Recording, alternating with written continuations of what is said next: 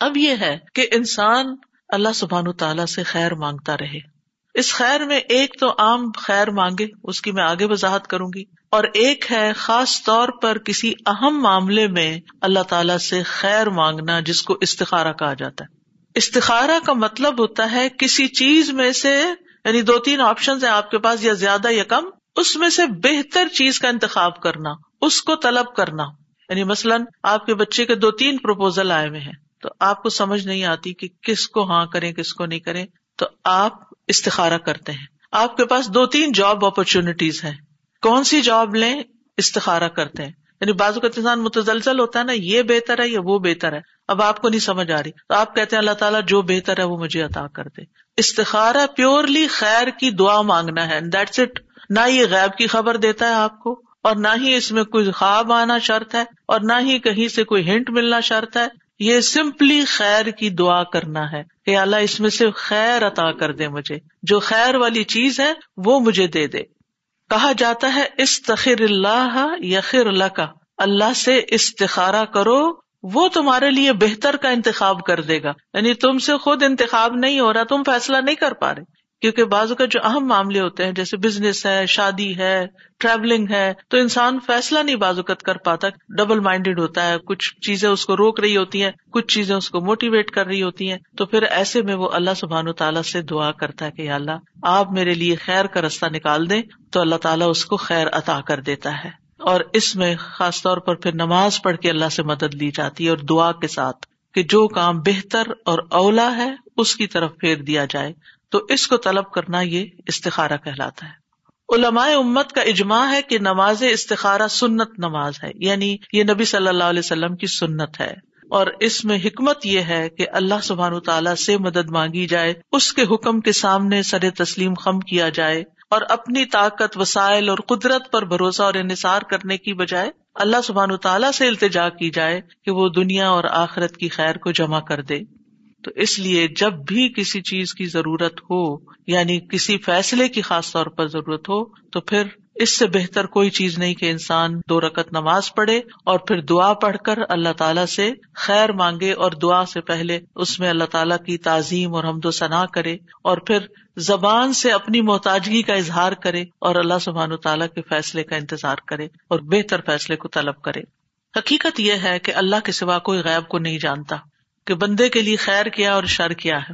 کیونکہ خالق کے تقدیر بھی وہی ہے۔ اسی نے تقدیر ہماری مقرر کی ہے۔ تو مومن کو چاہیے کہ چھوٹے بڑے معاملات میں فائنل فیصلہ نہ کیا کرے جب تک کہ وہ اللہ تعالی سے مشورہ نہ کر لے، اللہ سے خیر نہ مانگ لے اور سنت کی پیروی نہ کر لے۔ اوور آل بھی انسان اللہ کا محتاج ہی ہے۔ یا سو ان تم الفقرا اللہ و اللہ الغنی الحمید۔ اے لوگو، تم ہی اللہ کی طرف محتاج ہو۔ تمہیں ضرورت ہے، اللہ کو نہیں، تمہاری ضرورت۔ کہ تم نماز پڑھو گے تو اللہ تعالیٰ کو کوئی فائدہ ہوگا۔ نہیں، تم اللہ کی طرف محتاج ہو اور اللہ ہی سب سے بے پرواہ اور تمام تعریفوں کے لائق ہے۔ انسان خیر اور شر کے بارے میں کوئی علم نہیں رکھتا۔ بعض اوقات وہ ایک چیز کو اپنے لیے خیر سمجھ رہا ہوتا ہے اور وہی اس کے لیے کیا ہوتی ہے؟ شر ہوتی ہے۔ اور بعض اوقات کسی چیز کو وہ اپنے لیے برا سمجھتا ہے اور وہی اس کے لیے خیر ہوتا ہے۔ وہ اصا ان تک رہ شعی ان وہ خیر الخم و اصا ان تو شعی ان وہ شر الخم و اللہ عالم و ان تم لا تعلمون۔ اور ہو سکتا ہے تم ایک چیز کو ناپسند کرو اور وہ تمہارے لیے بہتر ہو۔ اور ہو سکتا ہے تم ایک چیز کو پسند کرو اور وہ تمہارے لیے بری ہو اور اللہ جانتا ہے اور تم نہیں جانتے۔ تو یاد رکھیں، جب انسان اللہ سے دعا کر لیتا ہے نا، پھر اس کے بعد جو بھی نتیجہ سامنے آتا ہے، تو انسان اس کے بارے میں مطمئن ہو جاتا ہے۔ اور وہ یہ یقین رکھتا ہے کہ میرے بارے میں اللہ کا ہر فیصلہ خیر کا فیصلہ ہے۔ ہر فیصلہ خیر کا فیصلہ ہے۔ حضرت انس رضی اللہ عنہ کہتے ہیں، میں نے نبی صلی اللہ علیہ وسلم کو فرماتے ہوئے سنا کہ مجھے تو مومن پہ تعجب ہوتا ہے کہ بے شک اللہ اس کے لیے جو فیصلہ بھی فرماتا ہے، وہی اس کے حق میں بہتر ہوتا ہے۔ یعنی اس نے اللہ سے فیصلہ طلب کیا، اللہ سے مدد مانگی، اللہ نے اس کو ایک راہ دکھا دی، وہی اس کے لیے خیر ہے۔ چاہے بظاہر اس میں کچھ تکلیفیں بھی آ رہی ہوں۔ کیونکہ بعض لوگ یہ کہتے ہیں نا کہ ہم نے تو استخارا بھی کیا تو پھر یہ کیوں ہو گیا؟ بھائی اس میں بھی کوئی حکمت تھی۔ تم اس کو آسان تکرا ہو شعی ان وہ اللہ فی ہی خیرن کثیرا۔ ہو سکتا ہے ایک چیز کو تم ناپسند کرو کہ یہ کیا چیز میرے پلے پلے پڑ گئی ہے۔ یہ بزنس تو مجھے نہیں چاہیے تھا، یہ یہ جاب نہیں چاہیے تھی۔ کاش میں وہ فلاں کو ہاں کر دیتا، وہاں بہتری تھی۔ نہیں، جو بھی اللہ نے تمہارے لیے فیصلہ کیا، اب اس پہ راضی ہو جاؤ اور اس میں خیر کا انتظار کرو۔ نبی صلی اللہ علیہ وسلم استخارے کی دعا قرآن مجید کی صورت کی طرح سکھایا کرتے تھے صحابہ کو۔ جابر کہتے ہیں، آپ ہمیں تمام معاملات میں استخارہ کرنے کی اسی طرح تعلیم دیتے، جس طرح ہمیں قرآن کی کوئی صورت سکھاتے تھے۔ تو قرآن کی صورت کس طرح سکھاتے تھے کہ اس میں کوئی غلطی نہ ہو اور پوری پوری مکمل طور پر پڑھی جائے؟ تو صحابہ کی بھی پھر کیا عادت ہوئی؟ وہ ہر معاملے میں اللہ تعالیٰ سے مشورہ کرتے تھے۔ سبحان اللہ، خاص طور پر آپ دیکھیے حضرت زینب کا معاملہ۔ حضرت زینب کے نکاح کی بات مجھے بہت زیادہ حیران کرتی ہے۔ حضرت انس کہتے ہیں، جب حضرت زینب کی طلاق کی عدت ختم ہوئی، جو حضرت زید رضی اللہ عنہ سے تھی، تو رسول اللہ صلی اللہ علیہ وسلم نے حضرت زید ہی سے فرمایا کہ حضرت زینب کو جا کے میری طرف سے نکاح کا پیغام دو۔ آپ سوچیے ہمارے معاشرے میں کبھی ایسا ہو سکتا ہے۔ ہمارے معاشرے میں تو یہ مسئلہ ہے کہ اگر کسی نے طلاق دی اور پتا چلے کہ اس لڑکی کی شادی کہیں اور ہونے لگی ہے، تو پھر تو قیامت ہی آ جائے گی۔ پھر تو وہ فساد اور طوفان اٹھائیں گے اور کئی طرح کے شر کے دروازے کھول دیں گے کہ اس لڑکی کی شادی اگر ہم نے نہیں رکھا، اس کو تو کوئی بھی نہ رکھے۔ عجیب طرح کی نفسیات ہے لوگوں کی، کیونکہ دین سے دور ہے اگر وہ یہ حدیث پڑھ لیں نا کہ نبی صلی اللہ علیہ وسلم نے حضرت زید ہی کو کہا اور وہ ان کے ایکس ہسبینڈ ہیں، اب طلاق ہو چکی ہے، اور وہی جا کے ان کو پیغام دے رہے ہیں۔ زید رضی اللہ عنہ کہتے ہیں، میں گیا، میں نے کہا، اے زینب، خوش ہو جاؤ۔ یعنی مجھ سے تمہاری جان چھوٹی اب خوش ہو جاؤ کہ اللہ کے رسول صلی اللہ علیہ وسلم نے تمہارے پاس مجھے نکاح کا پیغام دے کے بھیجا ہے۔ حضرت زینب کا جواب دیکھیے۔ کہنے لگی، میں کوئی فیصلہ نہیں کروں گی، حتیٰ کہ اپنے رب سے مشورہ کر لوں۔ پیغام کس کی طرف سے تھا؟ اللہ کے نبی کی طرف سے۔ ایک عورت کے لیے اس سے بڑا شرف کیا ہو سکتا ہے کہ وہ کسی نبی کی بیوی ہو؟ اور اس وقت بھی وہ اس خوشی کے عالم میں، اس ایکسائٹمنٹ میں یہ نہیں بھولی کہ لیٹ می ڈو استخارا فرسٹ پہلے میں استخارا کروں۔ اور ہمیں تو کوئی اگر آفر ہو اور کوئی دنیا کے لحاظ سے کوئی چارمنگ سی چیز نظر آ رہی ہے اور ہمیں پتا چلے یہ ہمارے لیے تو ہم کہتے چلو ڈن کر دو جلدی سے۔ استخارا تو نہیں کرتے۔ آپ کو یہ ہوتا نہیں، وہ ہاتھ سے نکل جائے گی۔ بس فوراً جلدی کرو۔ وہ استخارا بعد میں ہوتا رہے گا۔ نہیں، پہلے استخارا پھر ہاں۔ پھر آپ دیکھیے، وہ اپنی نماز گاہ کی طرف اٹھی۔ یعنی پیغام آیا اور اٹھ کے فوراً ہی استخارا کیا۔ یعنی استخارے میں بھی کوئی بہت سوچ بچار نہیں کرنی چاہیے۔ جب آپ نے کوئی فیصلہ کرنا ہو، کوئی آفر آئی ہے، فوراً اٹھے استخارا کریں۔ اور ادھر قرآن میں حکم اتر آیا۔ ہر اللہ سبحان تعالیٰ نے خود سے ہی آسمانوں پر ان کا نکاح کر دیا۔ اور رسول اللہ صلی اللہ علیہ وسلم اجازت کے بغیر ان کے پاس داخل ہو گئے۔ دیٹس اٹ اللہ سبحان تعالیٰ نے ان کا استخارہ قبول کر لیا۔ خیر کی دعا قبول کر لی اور ان کو وہ خیر عطا کر دی۔ اس حدیث سے کیا پتا چلتا ہے کہ اگر بظاہر خیر کا کام بھی نظر آتا ہو، پھر بھی استخارا کریں۔ آپ ہر لحاظ سے بالکل سیٹسفائڈ ہیں۔ بس آخری فائنل سگنیچر کرنے جا رہے ہیں۔ آپ کا دل بھی مطمئن ہے شر صدر ہے۔ پھر بھی استخارا کریں۔ امام نبوی کہتے ہیں، اس حدیث سے واضح طور پر پتا چلتا ہے کہ جو کسی کام کا ارادہ کرے، اس کے لیے نماز استخارہ پڑھنا مستحب ہے۔ خواہ وہ کام بظاہر خیر کا ہی کیوں نہ ہو۔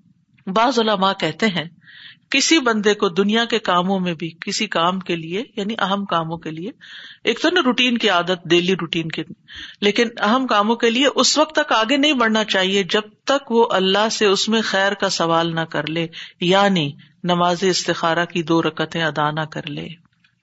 استخارہ شرمندگی سے بچانے کا ذریعہ ہے۔ شیخ الاسلام ابن تیمیہ کہا کرتے تھے، جو انسان خالق سے استخارہ کرے اور مخلوق سے مشورہ کرے اور اپنے کام میں ثابت قدمی دکھائے، وہ کبھی پشمان نہیں ہوگا۔ یعنی اپنی طور پر ایفرٹ کرتا رہے، آگے بڑھتا رہے، انسانوں سے مشورہ کرتا رہے اور اللہ سے دعا کرتا رہے۔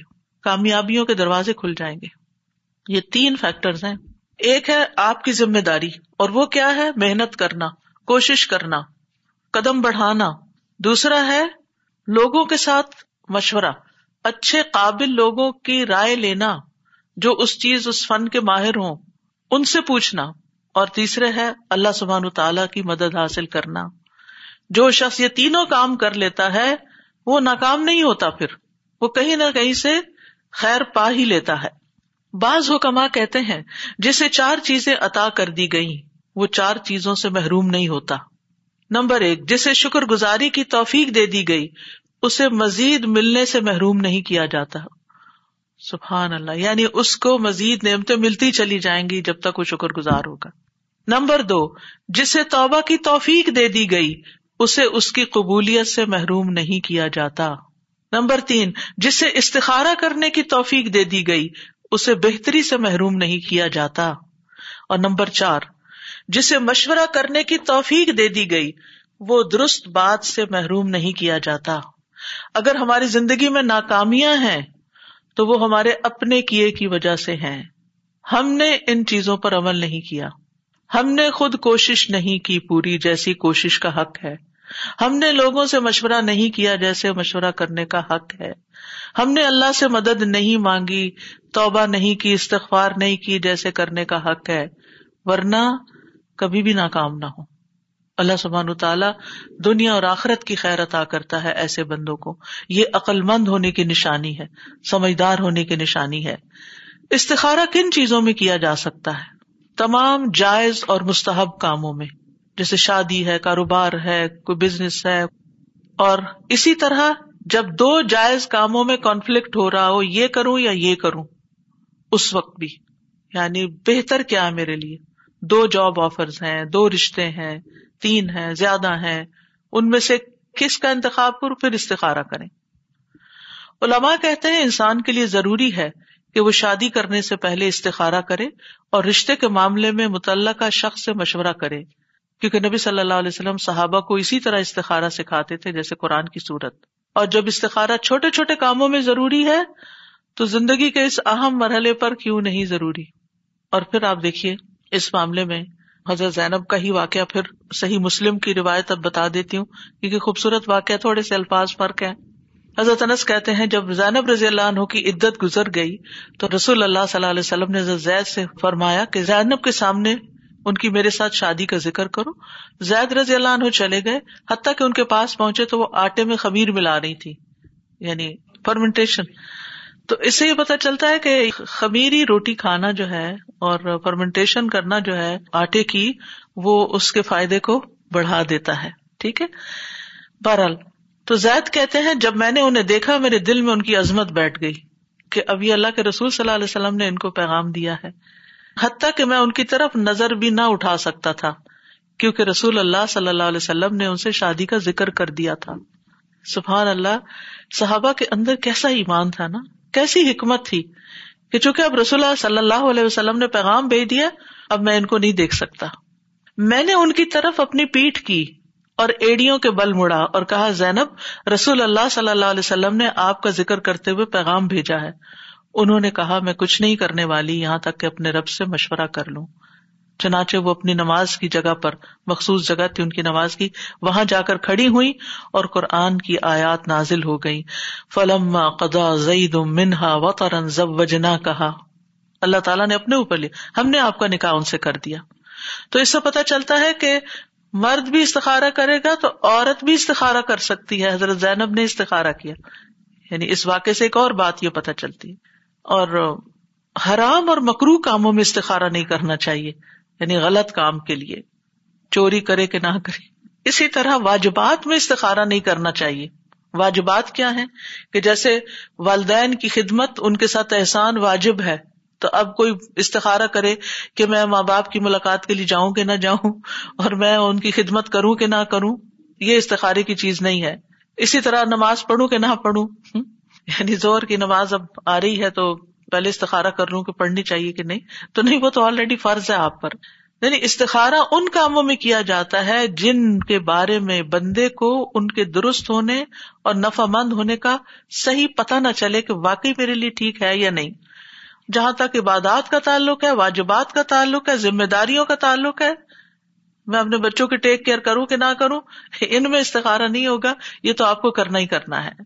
استخارے کا طریقہ نبی صلی اللہ علیہ وسلم نے سکھایا اور وہ کیا ہے کہ جب تم میں سے کوئی کسی کام کا ارادہ کرے تو فرض نماز کے علاوہ، فرض نماز کے علاوہ دو رکت نفل پڑھے۔ پھر کہے، اے اللہ، میں تیرے علم کے ذریعے سے خیر کا طالب ہوں یعنی استخارہ کی دعا پڑھے۔ بعض کہتے ہیں کہ کیا سنت نماز جو سنت موقع پڑھتے ہیں، کیونکہ نبی صلی اللہ علیہ وسلم نے صرف فرض کو الگ کیا تو اگر ہمیں کوئی مقصد ہے اور سنت موقع ہم نے پڑھی ہے اور ٹائم بھی ہمارے پاس تھوڑا ہے، تو کیا اس کے بعد ہم استخارے کی دعا پڑھ لیں؟ یا استخارے کا مستقل نماز یعنی الگ سے دو نفل پڑھنا ضروری ہے۔ بعض علماء کہتے ہیں کہ چونکہ من غیر الفریضہ کی بات آئی ہے، تو اس سے پتا چلتا ہے کہ سارے نوافل سنت موقع غیر موقع تحیت المسد وضو کی سنتیں، اشراق، چاشت تحجد کسی بھی نماز کے بعد آپ استخارے کی دعا پڑھ سکتے ہیں۔ تو وہ استخارہ شمار ہو جائے گا، کفایت کر جائے گا۔ اس میں منع نہیں کیا گیا، کیونکہ منع کیا گیا فرض نماز کے لیے، کہ اس میں نہیں کر سکتے۔ اور جو یہ کہتے ہیں کہ نبی صلی اللہ علیہ وسلم نے فرمایا کہ دو رکت نماز ادا کرے اور پھر استخارہ کی دعا پڑھے، تو دوسرا گروہ کا اوپین یہ ہے کہ مستقل دو نفل پڑھنے چاہیے۔ اب یہ ہے کہ دونوں طرح کی آرا جو ہے اگر ان کو دیکھا جائے تو ان میں وسط ہے۔ بعض اوقات انسان کے پاس اتنا ٹائٹ ٹائم ہوتا ہے، یا یہ کہ آپ بیٹھے ہیں اپنے اشراق کے نفل پڑھ کر اتنے میں آپ کے ہسبینڈ آتے ہیں اور وہ کہتے ہیں، یہ فلاں آفر آئی ہے، کیا خیال ہے؟ تو آپ نفل ہی پڑھ چکے ہیں اور آپ اسی وقت استخارے کی دعا پڑھ لیں. یعنی آپ کے پاس ٹائم کم ہے تو جو آلریڈی نفل ہے انہیں کوئی استخارے کے بنا لیں. یا یہ ہے کہ دن میں مثلاً آپ کو صبح چار رکتے آپ پڑھتے ہیں تو دو اس دن کے اشراق کے پڑھ لیں اور دو آپ استخارے کی نیت سے پڑھ لیں. تو اس میں وسط ہے. یعنی اس میں ہارڈ اینڈ فاسٹ رول نہیں دیا گیا کہ نہیں نہیں، آپ یہ نہیں کر سکتے. پھر یہ کہ دو رکت پڑھنے کے بعد ہاتھ اٹھا کر دعا کرے۔ یعنی استخارے کی دعا ہاتھ اٹھا کر پڑھنی چاہیے۔ اب ایک اور سوال یہ ہے کہ کیا دو رکت پڑھے بغیر بھی استخارے کی دعا پڑھ سکتے ہیں؟ ٹھیک ہے۔ تو اصل بات تو یہی ہے کہ استخارے کی نماز ہوتی ہے، نماز کے بعد دعا کی جاتی ہے۔ بعض علماء کہتے سلام سے پہلے ہی پڑھ لیں دعا، بعض کہتے سلام کے بعد پڑھے تو یہ دعا نماز کے ساتھ منسلک ہے۔ لیکن اگر عورت نماز نہیں پڑھنے کی حالت میں پیریڈس کے دن ہے یعنی جس کے لیے نماز ادا کرنا ممکن نہیں، مثلاً آپ ٹریول کر رہے ہیں، آپ کے وزو کی بھی گنجائش نہیں، کچھ نہیں، کوئی ایسی چیز آ گئی جس میں آپ کو فیصلہ کرنا ہے، آپ دیر اینڈ دین بیٹھ کر استخارے کی دعا پڑھ لیتے ہیں کہ نماز پڑھنے کا موقع نہیں ہے، کوئی جگہ نہیں ہے، راستے میں، بازار میں کچھ خریدنا چاہ رہے ہیں، اور آپ کو یہ ہے کہ ابھی اسی چکر میں ہی میں یہ خرید کے لے جاؤں آپ کو مثلاً اپنی بیڈ چاہیے، آپ کسی دکان میں چلے جاتے ہیں، کسی مال میں چلے جاتے ہیں، آپ کو کوئی چیز پسند آ جاتی، لیکن آپ سوچتے پتا نہیں اب میرے ہسبینڈ کو پسند آئے گی یا نہیں، تو میں اب کیا کروں کروں کہ نہ کروں؟ اور وہاں آپ کھڑے ہو کے نماز بھی پڑھنے کی جگہ نہیں، تو آپ کیا کر سکتے ایٹ لیسٹ ایٹ لیسٹ اگر آپ کے لیے دوبارہ آنا ممکن نہیں، اور اسی وقت زیادہ کنوینئنٹ ہے کہ کچھ اور چیزیں بھی ہیں انہیں کے ساتھ ٹرانسپورٹ ہو جائے گی، یہ چیز بھی، تو استخارے کی کم از کم دعا پڑھ کر آپ خریدیں۔ امام نبوی فرماتے ہیں، اگر وہ نماز پڑھنے سے معذور ہو تو صرف استخارے کی دعا کر لے۔ سوال یہ پیدا ہوتا ہے کہ نماز استخارہ میں کون سی صورتیں پڑھنی چاہیے؟ کوئی صورت مخصوص نہیں ہے، کوئی بھی صورت پڑھ سکتے ہیں۔ لیکن میں عام طور پر علم نشرح کا صدرک یعنی دل کے اطمینان کے لیے وہ ایک تھوڑا سا کنیکشن بنتا ہے تو وہ پڑھ لیتی ہوں، لیکن کوئی ضروری نہیں ہے، اس کے لیے خاص نہیں ہے۔ آپ کی اپنی چوائس ہے، جو بھی پڑھے پھر اسی طرح یہ ہے کہ لوگوں کا یہ بھی سوال ہوتا ہے کہ کیا استخارے کا کوئی وقت مقرر ہے کہ اس وقت ہی استخارہ کیا جائے؟ ایسا کچھ بھی نہیں ہے۔ جب کسی کام کا ارادہ کرے ارادہ، اسی وقت استخارہ کر سکتے یعنی جائز کام ہے تو آپ فوراً ہی استخارہ کر لیں۔ کیونکہ نبی صلی اللہ علیہ وسلم کا فرمان ہے ازا ہم، جب کوئی ارادہ یا پختہ عزم کرے کہ میں کرنے لگا ہوں، تو اس وقت استخارہ کر لیں۔ ممنوع اوقات میں نماز استخارہ نہ پڑھے ممنوع اوقات کون سے ہوتے جیسے فجر کی نماز پڑھنے سے لے کر سورج کے طلوع ہونے کے بعد اونچا ہونے تک، ٹھیک ہے؟ یا اثر کی نماز پڑھنے کے بعد مغرب تک۔ آپ نے نماز پڑھ لی اول وقت میں، اب مغرب تک نہیں پڑھے، مغرب کے بعد آپ نفل پڑھ لی اقبا بن عامر کہتے ہیں، تین اوقات کے متعلق رسول اللہ صلی اللہ علیہ وسلم ہمیں منع فرمایا کرتے تھے کہ ہم ان میں نماز پڑھیں۔ یعنی نماز سے منع کرتے یا ان اوقات میں اپنے مردوں کو دفن کرے جب سورج نکل رہا ہو، اندر باہر ہو، حتیٰ کہ بلند ہو جائے۔ این دوپہر زوال کے وقت، حتیٰ کہ سورج ڈھل جائے۔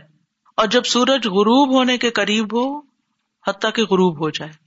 کیونکہ بہت سی قومیں سورج کی عبادت کرتی ہیں ان تین اوقات میں۔ تو ہمیں اس لیے ان کی مخالفت کرنے کے لیے اور مشابہت سے بچنے کے لیے ان تین اوقات میں عبادت سے یعنی صرف نماز اور مردوں کو دفن کرنا۔ بعض لوگ تو قرآن پڑھتے پڑھتے بند کر کے رکھ دیتے ہیں یہ میں نے خود دیکھا۔ ہاں، یہ کیا بھائی؟ کہتے زوال کا وقت ہو گیا۔ ہمیں قرآن پڑھنے سے منع نہیں کیا گیا۔ ہمیں ذکر کرنے سے منع نہیں کیا گیا۔ صرف نماز اور مردوں کا دفن کرنا ان اوقات میں منع ہے۔ ہاں اگر کوئی ایسی مشکل آ گئی ہے کہ جس میں اتنا انتظار نہیں کیا جا سکتا، مثلاً آپ کو ڈاکٹر کہہ رہے ہیں کہ وینٹیلیٹر پہ ڈالنا کہ نہیں ڈالنا، کانسنٹ دے دیں۔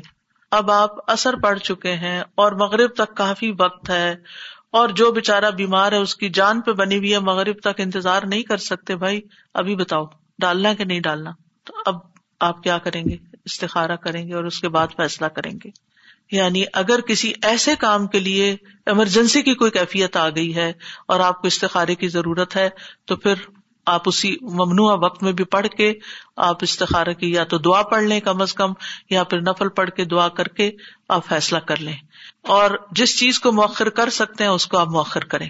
استخارے کی دعا ہے اللہ انی استخیر کا بے علم کا وہ استقدر کا بے قدرتی کا وہ اسل کا من فضل کا لازیم فن کا تقدر ولا اقدر و تعلم ولا اعلم و انت علام الغیوب اللہ ان کن تعلم ان هذا خیر لی فی دینی و معاشی و عاقبت امری فقدره لی و ان کن تعلم ان هذا شر فی دینی و معاشی و عاقبت امری فصرف انی وصرف نی انہ وقد لی الخیر ہائی سکانا تم مردنی بھی تھوڑے سے الفاظ کے فرق کے ساتھ اور دعا بھی ہے، لیکن بیسیکلی یہی دعا ہے۔ سب سے پہلے استخیر کا میں آپ سے خیر مانگتا ہوں، اے اللہ، کہ تو ان کاموں میں سے بہتر چیز کی طرف میری رہنمائی کر دے۔ اے اللہ، میں تجھ سے تیرے علم کی بدولت خیر طلب کرتا ہوں، اور تیری قدرت کی بدولت تجھ سے طاقت مانگتا ہوں۔ اور تیرے فضل عظیم کا سوال کرتا ہوں۔ بے شک قدرت تو ہی رکھتا ہے۔ مجھے کوئی قدرت نہیں، اور تو جانتا ہے، اور میں کچھ نہیں جانتا۔ اور تو تمام پوشیدہ باتوں کو جاننے والا ہے۔ اے اللہ، اگر تو جانتا ہے کہ یہ کام اور کام کا یا نام لے، صرف یہ کام نہ کہ بلکہ فلاں جگہ شادی کرنا بچے کی، یا کوئی اور کام، یہ بزنس کرنا، یہ جاب لینا بولے اس لفظ کو، اردو میں بول دے بے شک۔ میرے دین، میری دنیا اور میرے کام کے انجام کے اعتبار سے میرے لیے بہتر ہے، تو اسے میرے لیے نصیب کر۔ اور اگر تو جانتا ہے کہ یہ کام میرے دین، میری دنیا اور میرے کام کے انجام کے اعتبار سے برا ہے، تو اسے مجھ سے ہٹا دے اور مجھے بھی اس سے ہٹا دے اور میرے لیے خیر مقدر کر دے جہاں بھی وہ ہو، پھر اس پر مجھے راضی کر دے۔ اس پر مجھے راضی کر دے۔ کیونکہ اس وقت پھر یہ خیال آنا کہ او فلاں بہتر تھا۔ تو یہ انسان کے اطمینان کو ختم کر دیتا ہے۔ تو استخیر کا میں تجھ سے خیر طلب کرتا ہوں کہ جو زیادہ فائدہ مند چیز ہے، میں اس کی طرف جاؤں۔ استقدر کا میں سوال کرتا ہوں کہ تو مجھے اپنی خاص قدرت کے ساتھ اس کام کو کرنے کی قدرت عطا فرما۔ یعنی میرے لیے اس خیر کو مقدر کر دے، جس پہ تو قادر ہے۔ اور وہ اصل حکم ان فضل کا لذیم میں تجھ سے بہت بڑے فضل کا سوال کرتا ہوں۔ کیونکہ اللہ کی طرف سے جو کچھ بندے کو ملتا ہے، وہ دراصل کیا ہے؟ اللہ کا فضل ہے، ہمارا حق نہیں ہے۔ اور پھر ان کا تقدر ولا اقدر اس میں کس بات کا اظہار ہے؟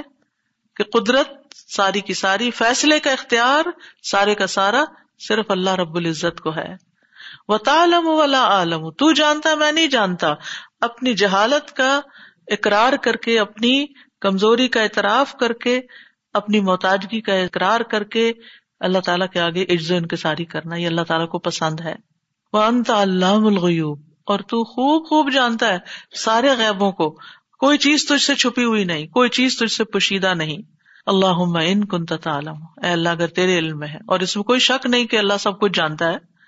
یہ اربوں کے کہنے کا ایک طریقہ ہے، ایک زبان کا اسلوب ہے۔ اس کا یہ مطلب نہیں کہ اگر تو نہیں جانتا نوزب اللہ یہ نہیں ہے مطلب۔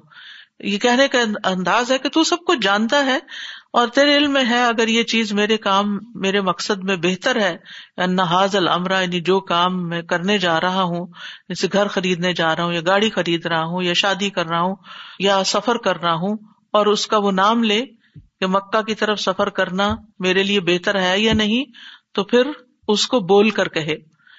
اور بعض اہل علم کہتے ہیں کہ اگر وہ اس کو کہنا ہی نہیں آ رہا، تو دل میں جو ہے، ادھر ہی اشارہ کر کہ اللہ، جو میرے دل میں، جو میں چاہتا ہوں، اگر وہ میرے لیے بہتر ہے تو یہ بھی کر سکتے ہیں۔ لیکن افضل کیا ہے؟ الفاظ بھی بولے جائیں۔ نہیں بول سکتے، تو پھر نیت تو کرے یہ نہیں کہ سوچا، سمجھا ہی نہیں اور بس رٹا، ماری ہوئی دعا پڑھ کے استخارا کر لیا۔ یہ نہیں ہونا چاہیے۔ پھر خیر فی دینی و معاشی واقبت امری۔ دین، معاش اور انجام۔ کیونکہ بعض فیصلے میں بڑے اچھے لگتے ہیں، لیکن دین کے لحاظ سے اچھے نہیں۔ مسجد سے بہت دور گھر خرید رہے ہیں۔ اچھا نہیں۔ اسی طرح ایک جاب چھوڑ کے دوسری لے رہے ہیں، حالانکہ وہ اچھی نہیں کیونکہ اس میں حرام انوالو ہے۔ پھر اسی طرح انجام کے اعتبار سے بعض چیزیں آج اچھی ہیں، لیکن کل یہ اسٹاکس اچھے نہیں نکلنے والے، تو اللہ تعالیٰ ہمیں ان سے پھیر دے۔ عاقبت امری، تو دین کو سب سے پہلے مقدم کیا گیا ہے کہ سب سے پہلے فیصلہ کرتے ہوئے انسان اپنے دین کی فکر کرے، دین کی خیر سمجھے کہ یہ فیصلہ میرے دین میں کیسا رہے گا۔ اور پھر اس کے بعد باقی چیزیں، کیونکہ اگر وہ انسان چاہتا بھی اور وہ کام نہیں ہوا، دعا نہیں قبول ہوئی، تو پھر یہ کہ دل میں کچھ باقی نہ رہے۔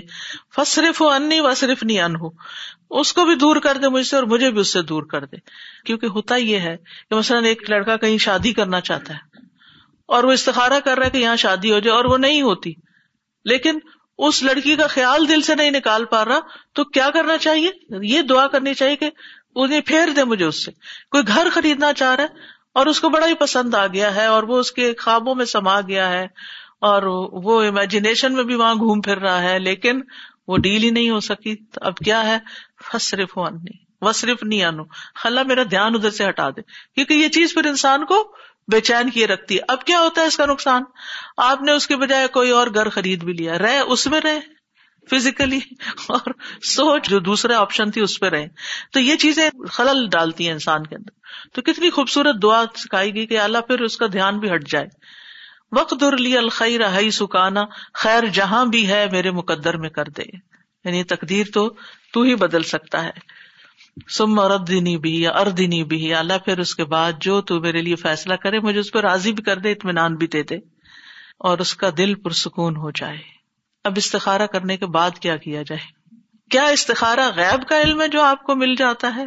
یا آپ کسی غیب کو جاننے کا سوال کر رہے ہیں؟ نہیں، یہ دراصل اللہ پر یقین اور بھروسے کی علامت ہے۔ اور آپ نے دعا کر کے جو ارادہ کر لیا جس کام کا وہ کر جائیے۔ فضا ازم فتوکل اللہ ان اللہ حب المتوکلین جب آپ کسی کام کا پختہ ارادہ کر لیں تو اللہ پہ بھروسہ کریں اور کام شروع کر دیں، کیونکہ اللہ تعالیٰ توکل کرنے والوں کو پسند کرتا ہے۔ اب استخارے کا جواب کیسے معلوم ہوگا؟ وہ کام آسان ہو جائے گا جو آپ کرنا چاہ رہے ہیں، وہ آپ کے لیے رستہ بن جائے گا۔ شر ہو تو اللہ تعالیٰ پھیر دے گا۔ تو اس کام میں آسانی آنا اور اس کام کے ہوتے چلے جانا، یہ اس کی بہتری کی علامت ہے۔ اور اگر کوئی رکاوٹ آ گئی ہے تو اس کا مطلب وہ ٹھیک نہیں۔ ویسے کسی نے شادی کے لیے استخارا کیا اور اس کے بعد رشتہ ہی ٹوٹ گیا۔ ہوں جو تھوڑی بہت بات چل رہی تھی، وہ بھی ختم ہو گئی۔ تو سوچا جائے کہ اسی میں کوئی بھلائی ہوگی، اسی میں بہتری ہوگی۔ شیطانی بسوسوں کا شکار نہ ہو انسان۔ اور استخارے کے بعد جس کام پر شرح صدر ہو وہ کر لیا جائے۔ ویسے دو کام ہے اور ان میں سے ایک پر ذرا دل کا اطمینان ہو رہا تو اس طرف آپ چلے جائیں۔ اگر انسان متردد ہے، ابھی بھی کچھ فیصلہ نہیں کر پا رہا نان ڈسائسو ہے، تو دوبارہ استخارا کر لیں، پھر تیسری دفعہ استخارا کر لیں۔ اور اس کے بعد کسی صاحب بصیرت سے مشورہ کریں۔ اب آپ نے اپنا کام کر لیا، کوشش بھی کر لی اور دعا بھی کر لی، اب مشورہ کریں۔ مشورے کے بعد جو چیز آپ کو بہتر لگے، پھر وہ کر جائیں۔ یاد رکھیے، استخارے کا تعلق خواب سے نہیں۔ ایک رات میں انسان تین تین، چار چار خوابیں دیکھتا ہے، اس میں سے کس کو آپ کہیں گے استخارے کا جواب ہے؟ تو خوابوں پہ مت جائیں۔ ٹھیک ہے وہ بشرات ہیں، خوشخبریاں ہوتی ہیں۔ اگر آپ نے استخارا بھی کیا ہوا تھا اور آپ کو کوئی اچھی سی خواب آ گئی، تو آپ اس سے ایک اچھا شگون لے سکتے ہیں۔ ان شاء اللہ اچھا ہوگا، اچھی چیز دیکھی ہے۔ لیکن یہ کوئی حتمی بات نہیں ہے۔ یعنی بعض لوگ کہتے ہیں ہم نے استخارا کیا، ہمیں خواب بھی بہت اچھا ہے، لیکن نتیجہ اچھا نہیں آیا یاد رکھیے، شرعی احکامات کی بنیاد خوابوں پر نہیں رکھی جاتی۔ جب بھی استخارا کرے تو توکل کرے جب ارادہ کرے تو پیش قدمی کرے بعض اوقات انسان استخارے کے ساتھ اس کی اپنی خواہش بھی بیچ میں شامل ہو جاتی ہے۔ یعنی جو اس کے دل کی خوشی ہوتی ہے کوئی، یا مرضی ہوتی ہے، وہ بھی بیچ میں آ جاتی ہے۔ تو اس میں یہ ہے کہ استخارے سے پہلے جس کام کا شرح صدر ہو چکا ہے اور اس میں انسان کی طاقت اور خواہش کا دخل ہے یعنی خواہش بیچ میں شامل ہے تو پھر وہ کام نہ کرے۔ کہ اصل میں تو آپ کی خواہش ہے جو کروا رہی ہے۔ پھر اسی طرح استخارا کرنے سے پہلے اپنے دل کو خالی کریں۔ یعنی جو آپ کی کسی چیز کی طرف انکلیریشن ہے، اس کو پہلے ہٹائیں۔ ایک رشتہ ماں باپ بتا رہے اور ایک آپ نے خود پسند کیا ہوا ہے، تو آپ دونوں کو پہلے دل سے نکالیں، پھر دعا کریں، پھر اس کے بعد فیصلہ کریں، مشورے کے بعد۔ اور پھر اسی طرح یہ ہے کہ کیا استخارا ایک سے زیادہ بار کیا جا سکتا ہے؟ جی ہاں ایک سے زیادہ بار بھی کرنا درست ہے۔ کیا کسی دوسرے کی طرف سے استخارا کیا جا سکتا ہے؟ یعنی اصل میں تو استخارا اسی کے لیے ہے جس کو کوئی کام درپیش ہے۔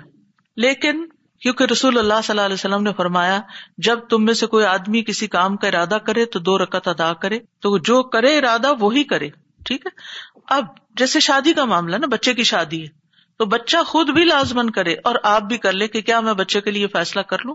تو اس صورت میں آپ اس کی طرف سے نہیں کر رہے، آپ اپنے ڈسیزن کے اعتبار سے کر رہے ہیں کہ میں یہ ڈسیزن لوں کہ نہیں، اور بچہ اپنی طرف سے کرے کہ کیا یہ رشتہ میرے حق میں بہتر ہے کہ نہیں؟ کیونکہ آپ دیکھیے کہ آپ کے حصے کی نماز کوئی دوسرا نہیں پڑھ سکتا۔ روزہ کوئی رکھ لے گا، صدقہ کوئی آپ کی طرف سے کر دے گا ہر جمرہ بھی کوئی آپ کی طرف سے کر دے گا، لیکن نماز کوئی آپ کے لیے نہیں پڑھ سکتا۔ اس لیے یہ استخارے کروانے کا سلسلہ ختم کر دیں۔ یہ بہت رواج عام ہو گیا۔ وہ فلاں بزرگ سے استخارا کروا لیا، تم میرے لیے کر دو، فلانا کر دو۔ بھائی کوئی آپ کی نماز نہیں پڑھ سکتا۔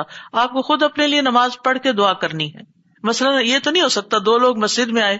ایک کہتا میں ذرا بیٹھ رہا ہوں، میں تھک گیا ہوں، میری تحیت المسد تم پڑھ دو۔ کوئی اور آپ کے لیے کیسے پڑھ سکتا ہے؟ پھر استخارے کے لیے کسی کاہن نجومی کے پاس نہیں جانا چاہیے۔ کیونکہ جو ایسا کرے گویا اس نے محمد صلی اللہ علیہ وسلم پر نازل ہونے والی شریعت سے کفر کیا۔ اچھا بعض اوقات ایک اور چیز بھی ہے کہ استخارا بھی کیا، مشورہ بھی کیا اور شادی کی بعد میں طلاق ہو گئی۔ کاروبار کیا، نقصان ہو گیا۔ اب ہم سمجھ رہے ہمارا تو بڑا نقصان ہے۔ یہ تو استخارا ہی ٹھیک نہیں نکلا۔ اس طرح کی باتیں کرتے نا۔ استخارا ٹھیک نہیں، وہ استخارے بھی کوئی خرابی نہیں تھی۔ بات یہ ہے کہ یہ طلاق ہونا ہی تمہارے حق میں بہتر تھا۔ اور تمہیں اللہ تعالیٰ نے اس رستے سے گزارا، یہ تمہیں کچھ سکھانے کے لیے تھا۔ بعض اوقات انسان کی زندگی اسٹیگنٹ ہوتی ہے نا، اس کو ہوش نہیں آتی، سمجھ نہیں آتی۔ اس کی زندگی میں کوئی ایسا شخص آتا ہے جو اس کو خوب ستاتا ہے، اس کو انسان بنا دیتا ہے اور پھر وہ چلا جاتا ہے سبق سکھا کے۔ یہ صرف ایک سناری ہو اسی طرح کوئی کاروبار آپ نے کیا، شروع میں اچھا رہا اور پھر اس کے بعد آپ کو مسئلہ مسئلہ مسئلہ۔ آپ کہتے میں تو استخارا کیا تھا۔ ہو سکتا ہے اس میں کوئی ایسا ایلیمنٹ شامل ہو گیا ہو کہ اللہ تعالیٰ نہیں چاہتا اس کی وجہ سے آپ کی آخرت خراب ہو۔ پھر کیا ہوا؟ وہ آپ کے حق میں اچھا ہی ہے۔ اب آپ کچھ اور دیکھیں گے۔ آپ نے وہ چھوڑا بزنس آپ نے کوئی اور شروع کیا، اس میں آپ بہت اونچے گئے۔ اگر آپ اسی کے اندر رہتے تو آپ کو تھوڑی آمدنی ہوتی۔ اسی طرح اگر آپ کسی ٹاکسک ریلیشن میں رہتے تو آپ کی زندگی حرام ہو جاتی۔ اللہ نے اس بندے کو آپ کی زندگی سے نکال کر آپ کے حق میں اچھا کیا۔ اور آپ میچیور ہو گئے۔ آپ اس سے پہلے کچھ چیزیں نہیں جانتے تھے جو آپ نے اس کے ذریعے سیکھ لی۔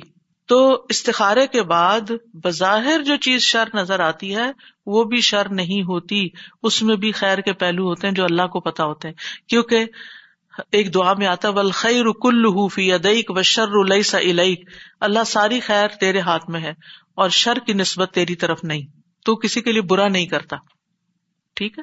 یعنی بظاہر شر ہے، حقیقت میں خیر ہے، اس کے اندر خیر اور بھلائی ہے۔ اسی طرح بعض اوقات انسان کی زندگی میں استخارے کے بعد بھی کوئی ایسا حادثہ ہو جاتا ہے جس کو بہت دکھ دے جاتا ہے، بہت تکلیف دے جاتا ہے وہ۔ کوئی چیز انسان کو پریشان کر جاتی ہے، وہ آزمائش ہوتی ہے۔ اس میں آپ دیکھیے، حدیث میں آتا ہے، جب اللہ کے ہاں کسی بندے کا مقام اور مرتبہ اس درجے سے آگے بڑھ جاتا ہے، جہاں اس کا عمل نہیں پہنچتا، تو اللہ تعالیٰ اسے جسمانی یا اولاد یا مالی آزمائش میں مبتلا کر دیتا ہے۔ پھر اس پر وہ صبر کرتا ہے، یہاں تک کہ وہ اس درجے تک جا پہنچتا ہے جو اس کے لیے طے ہو چکا ہوتا ہے۔ وہ اس کا مقام بہت اعلیٰ تھا، لیکن وہ جو روز مرہ کے عمل کر رہا تھا نا، وہ کافی نہیں تھے وہاں تک جانے کے لیے۔ اللہ نے آزمائش سے گزار کر وہاں پر اس کو رکھا۔ تو شر پر کبھی بھی نظر نہ رکھے، خیر ہی کی طرف نظر رکھے۔ کہ تکلیف میں بھی خیر ہے۔ اسی طرح مثلاً آپ نے استخارا کر کے، مشورہ کر کے سب کچھ آپ نے شادی کی، لیکن ایسی بیوی یا ایسا شوہر ملا کہ جس کے ساتھ روز ہی کوئی نہ کوئی انبن ہو جاتی ہے، کوئی نہ کوئی تکلیف اس سے پہنچتی ہے۔ تو نبی صلی اللہ علیہ وسلم نے فرمایا، کوئی مومن شخص، کسی مومن عورت سے بوگز نہ رکھے یعنی بیوی سے نفرت نہ رکھو، دل میں گرجز نہ رکھو۔ اگر عورت کی ایک عادت ناپسند ہوگی تو کوئی دوسری عادت پسند ہوگی۔ تو بظاہر اس میں شر ہے، لیکن اس میں بھی خیر چھپی ہوئی ہے۔ پھر یہ استخارے کے بعد جو معاملات ہوں، ان پر راضی رہنا چاہیے۔ اللہ تعالیٰ کو بلیم نہیں کرنا چاہیے کہ میں نے تو اللہ سے مشورہ کر کے یہ کیا تھا اور یہ کیا ہو گیا۔ یہ الفاظ بھی منہ سے نہیں نکالنے چاہیے۔ اور پھر آپ دیکھیے، چیزوں کو ان کے الٹیمیٹ انجام کے مطابق دیکھنا چاہیے۔ اس لحاظ سے دیکھنا چاہیے۔ اور الٹیمیٹ انجام کسی بھی چیز کا کہاں ہے؟ دنیا میں۔ وہ چیز آپ کی آخرت کے لیے کیسی ہوئی؟ یہ دیکھنا چاہیے۔ حدیث میں آتا ہے، دنیا کی لذت آخرت کی کڑواہٹ ہے اور دنیا کی تلخی آخرت کی لذت ہے۔ سبحان اللہ۔ اگر یہ بات یاد رہے تو ہماری زندگی میں جتنی بھی تلخیاں، جتنی بھی کڑواہٹ ہیں وہ ہمیں کڑواہٹ ہی نہ لگے کیونکہ وہ ہماری آخرت کی مٹھاس ہے کوئی چیز ہوتی ہے نا، انسان کو زندگی میں ہر وقت بادر کیے رکھتی ہے۔ مثلاً کوئی انسان ہے، آپ ان سے انٹریکٹ کریں تب بھی آپ تکلیف میں آپ ان سے الگ ہوں تب بھی آپ تکلیف میں مثلاً بچے ہی ہوتے ہیں نا بازو کا کہ آپ کے پاس بیٹھتے ہیں تو کوئی ایسی بات کریں گے تو آپ کو تکلیف دے گی۔ وہ دور جاتے ہیں تو دور رہنے کی وجہ سے آپ کو آپ کسی حال میں بھی راضی نہیں۔ اب یہ چیز آپ کو بادر کر رہی ہے، بادر کر رہی ہے۔ اب آپ سوچتے ہیں کہ یہ میری تو قسمت پھوٹ گئی۔ کبھی یہ جملہ نہ بولے نہیں۔ یہ اللہ کا فیصلہ تھا۔ اللہ سبحان تعالیٰ نے آپ کو اس امتحان سے گزارا ہے کیونکہ وہ اس کے بدلے میں آپ کو آخرت میں مٹھاس دینا چاہتا ہے۔ آخرت میں مٹھاس دینا چاہتا ہے۔ یہ دنیا کی کڑواہٹ میری آخرت کی مٹھاس ہے، اس جملے کو پکا کر لیں اپنے دماغ میں۔ جہاں کہیں تکلیف پیش آئے سوچے یہ میری آخرت کی مٹھاس ہے۔ اللہ نے مجھے اس کا بدلا وہاں دینا ہے۔ تو آپ کو کوئی بھی چیز بری نہیں لگے گی۔ اور ویسے بھی ان ملا بال خواتین عمل کا دار و مدار تو خاتمے پر ہے، اینڈ کہاں پر ہوا؟ نتیجہ کیا نکلا؟ یعنی آخرت میں اس کا انجام کیا ہوا؟ یہ تو تھا استخارا مختصراً خیر کے حصول کی کچھ اور دعائیں بھی ہیں، جن میں سب سے پہلے تو یہی ربی انی لما انزلتا الیہ من خیر فقیر۔ اور اسی طرح اللہ مستحدی کل ارشد امری و اعوذ بک من شر نفسی۔ اے اللہ، میں تجھ سے اپنے معاملات میں رشت و ہدایت کا طلبگار ہوں اور اپنے نفس کے شر سے تیری پناہ میں آتا ہوں۔ تو یہ دعا بھی بہت خوبصورت ہے۔ اسی طرح ہر طرح کی خیر پانے کا سوال۔ اللہ انی اسألک من الخیر کلی آجلی و آجلی ہی ما علمت منہ وما لم اعلم۔ اللہم انی اسألک من خیر ما سألک عبدک و نبیک محمد صلی اللہ علیہ وسلم۔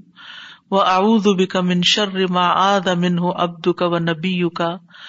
اللہ انی اسلک الجنت وما قرب الیہا من قول او عمل۔ و اسلک ان تجعل کل قضاء تقدیہ لی خیرا اے اللہ، میں تجھ سے ہر خیر کا سوال کرتا ہوں۔ حضرت عائشہ کہتی ہے کہ نبی صلی اللہ علیہ وسلم نے خود انہیں یہ دعا سکھائی تھی۔ ایک دعا حضرت ابو بکر کو بھی سکھائی تھی۔ تو ہم اپنے پیاروں کو، حضرت عائشہ نبی صلی اللہ علیہ وسلم کو بہت پیاری تھی۔ کسی نے پوچھا، آپ کو سب سے پیارا انسان کون لگتا ہے؟ تو آپ نے فرمایا، عائشہ۔ اس کے بعد کون؟ فرمایا، عائشہ کا باپ۔ تو جس سے انسان کو محبت ہو، تو اس محبت کا تقاضا ہے کہ اس کو بہترین چیز دے۔ اور وہ بہترین چیز کیا ہو سکتی ہے جس میں دنیا اور آخرت کی خیر کا سوال ہے؟ جو یہ دعا آپ نے حضرت عائشہ کو سکھائی۔ تو اپنے بچوں کو بھی یہ دعا سکھانی چاہیے، اپنے پیاروں کو سکھانی چاہیے کہ اے اللہ، میں تجھ سے ہر خیر کا سوال کرتا ہوں، ہر خیر کا۔ خواہ وہ فوری ہو یا تاخیر سے ہو، خواہ میں اسے جانتا ہوں یا میں جانتا نہیں، میں تو خیر مانگ رہا ہوں۔ اے اللہ، میں تجھ سے ہر اس خیر کا سوال کرتا ہوں، جس کا سوال تجھ سے تیرے بندے اور تیرے نبی محمد صلی اللہ علیہ وسلم نے کیا۔ کیا ان سے زیادہ بھی کوئی جانتا ہے کہ خیر کیا ہو سکتی؟ انہوں نے ہر خیر کا سوال کیا۔ اور ہر اس شر سے تیری پناہ میں آتا ہوں، جس سے تیرے بندے اور تیرے نبی نے پناہ مانگی ہو۔ اے اللہ، میں تجھ سے جنت اور اس کے قریب کر دینے والے ہر قول اور عمل کا سوال کرتا ہوں اور جہنم اور اس کے قریب کرنے والے ہر قول اور عمل سے تیری پناہ مانگتا ہوں اور میں تجھ سے سوال کرتا ہوں کہ تو میرے لیے جو فیصلہ بھی کرے وہ خیر کا فیصلہ فرما۔ یعنی میری زندگی میں جو بھی فیصلے ہوں، جو بھی میری تقدیر کے فیصلے ہوں، تیرے ہاتھ میں، تو ان میں خیر جاری کر دے۔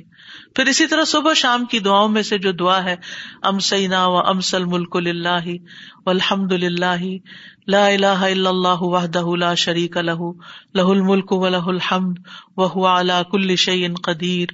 ربی اسلو کا خیر ما فی هذه الليلة و خیر ما بعدا اور صبح کے وقت آپ کیا پڑھتے ہیں؟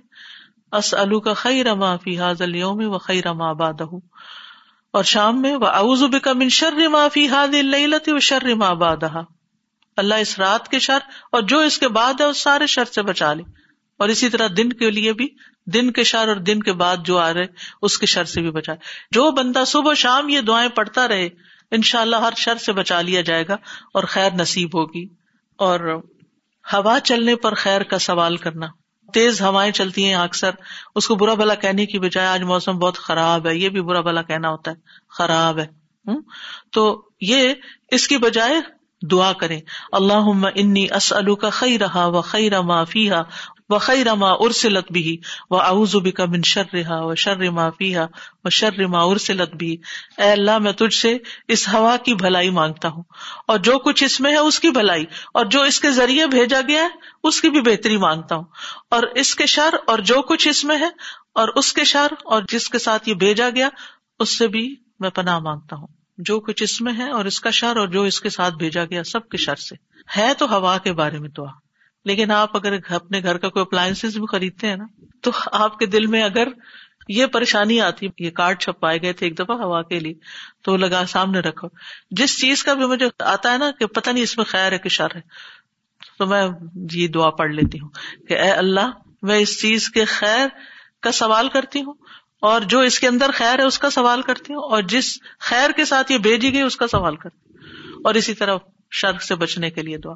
تو اتنی ٹھنڈک پڑ جاتی ہے، دل کو پریشانی ختم ہو جاتی ہے کہ اللہ نے اس میں جو خیر رکھی اللہ دے دے گا اور جو شر ہے، اللہ اس سے بچا لے گا۔ اور اسی طرح سواری یا بیوی کے خیر کا سوال بھی سکھایا گیا ہے۔ اللہ انی اسلو کا من خی رہا و خی رما جبلت علی و اوزب کا من شر رہا و شر رما جبلت علی۔ اے اللہ، میں تجھ سے اس کی خیر مانگتا ہوں اور اس کی پیدائشی عادتوں کی بھلائی چاہتا ہوں۔ کچھ پیکج ہوتے ہیں نا انسان کے ساتھ ہی ہوتے ہیں۔ عورت ہو، مرد تو دونوں کے لیے ہو سکتا ہے۔ کہ وہ ان کی عادتیں ہوتی ہیں، آپ بدل نہیں سکتے ان کو۔ انہوں نے زندگی گزاری ہوتی ہے ان کے ساتھ اور آپ خواہ مخواہ ہر وقت ٹینشن کا شکار ہیں۔ انہوں نے نہیں بدلنا، آپ کو بدلنا ایکسپٹ کرے کہ یہ ایسے ہی ہے تو آپ کی زندگی آسان ہو جائے گی۔ تو اس صورت میں پھر یہ دعا کرنی چاہیے۔ اور تیری پناہ مانگتا ہوں اور اس کے شر سے اور اس کی پیدائشی عادتوں کے شر سے تیری پناہ مانگتا ہوں۔ اور نبی صلی اللہ علیہ وسلم نے فرمایا جب میں تم میں سے کوئی بیوی حاصل کرے یا خادم لائے گھر میں یا جانور لے کر آئے یا کوئی مطلب جو، پھر وہی بات جیسے میں کہہ رہی ہوں کہ اپلائنس کو لے کر آئے ہیں، تو اب آپ بکریاں تو خریدنے سے رہے، تو ایسے موقع پر یہ دعا پڑھنی چاہیے۔ پھر اسی طرح لباس پہنتے وقت جو دعا ہے اللہ لک الحمد انت کسو تنی ہی اس من خیر ہی و خیر ما سن الح و اعوذ بک من شر ہی و شر ما سن الح اے اللہ، سب تعریفیں تیرے لیے، تو نے ہی یہ مجھے پہنایا۔ میں تجھ سے اس کی خیر اور جس کے لیے یہ کپڑا بنایا گیا اس کی خیر کا سوال کرتا ہوں اور اس کی برائی اور جس کے لیے یہ بنایا گیا اس کی برائی سے تیری پناہ چاہتا ہوں۔ پھر اسی طرح کھانے کے بعد خیر کی دعا کرنا۔ اللہ مبارک لنافی و اتمنا خیرم من اللہ بارک لنافی و اتمنا خیرم من اے اللہ، ہمیں اس میں برکت عطا کر اور ہمیں اس سے بہتر کھانا کھلا۔ اور دوسروں کو خیر کی دعا دیتے رہا کرے جزاک اللہ خیرہ اور اسی طرح شادی کی دعا جو ہے وہ بھی بارک اللہ کا و بارک علیہ کا و جمع بین کو معافی خیر۔ اللہ تمہیں برکت دے اور اس برکت کو تم پہ قائم رکھے اور تم دونوں کو خیر پر جمع رکھے۔ و آخر داوانا الحمد للہ رب العالمین۔ سبحان اللہ و بحمد کا اشد اللہ اللہ اللہ انت استخر کا و اطوب السلام علیکم و رحمۃ اللہ وبرکاتہ۔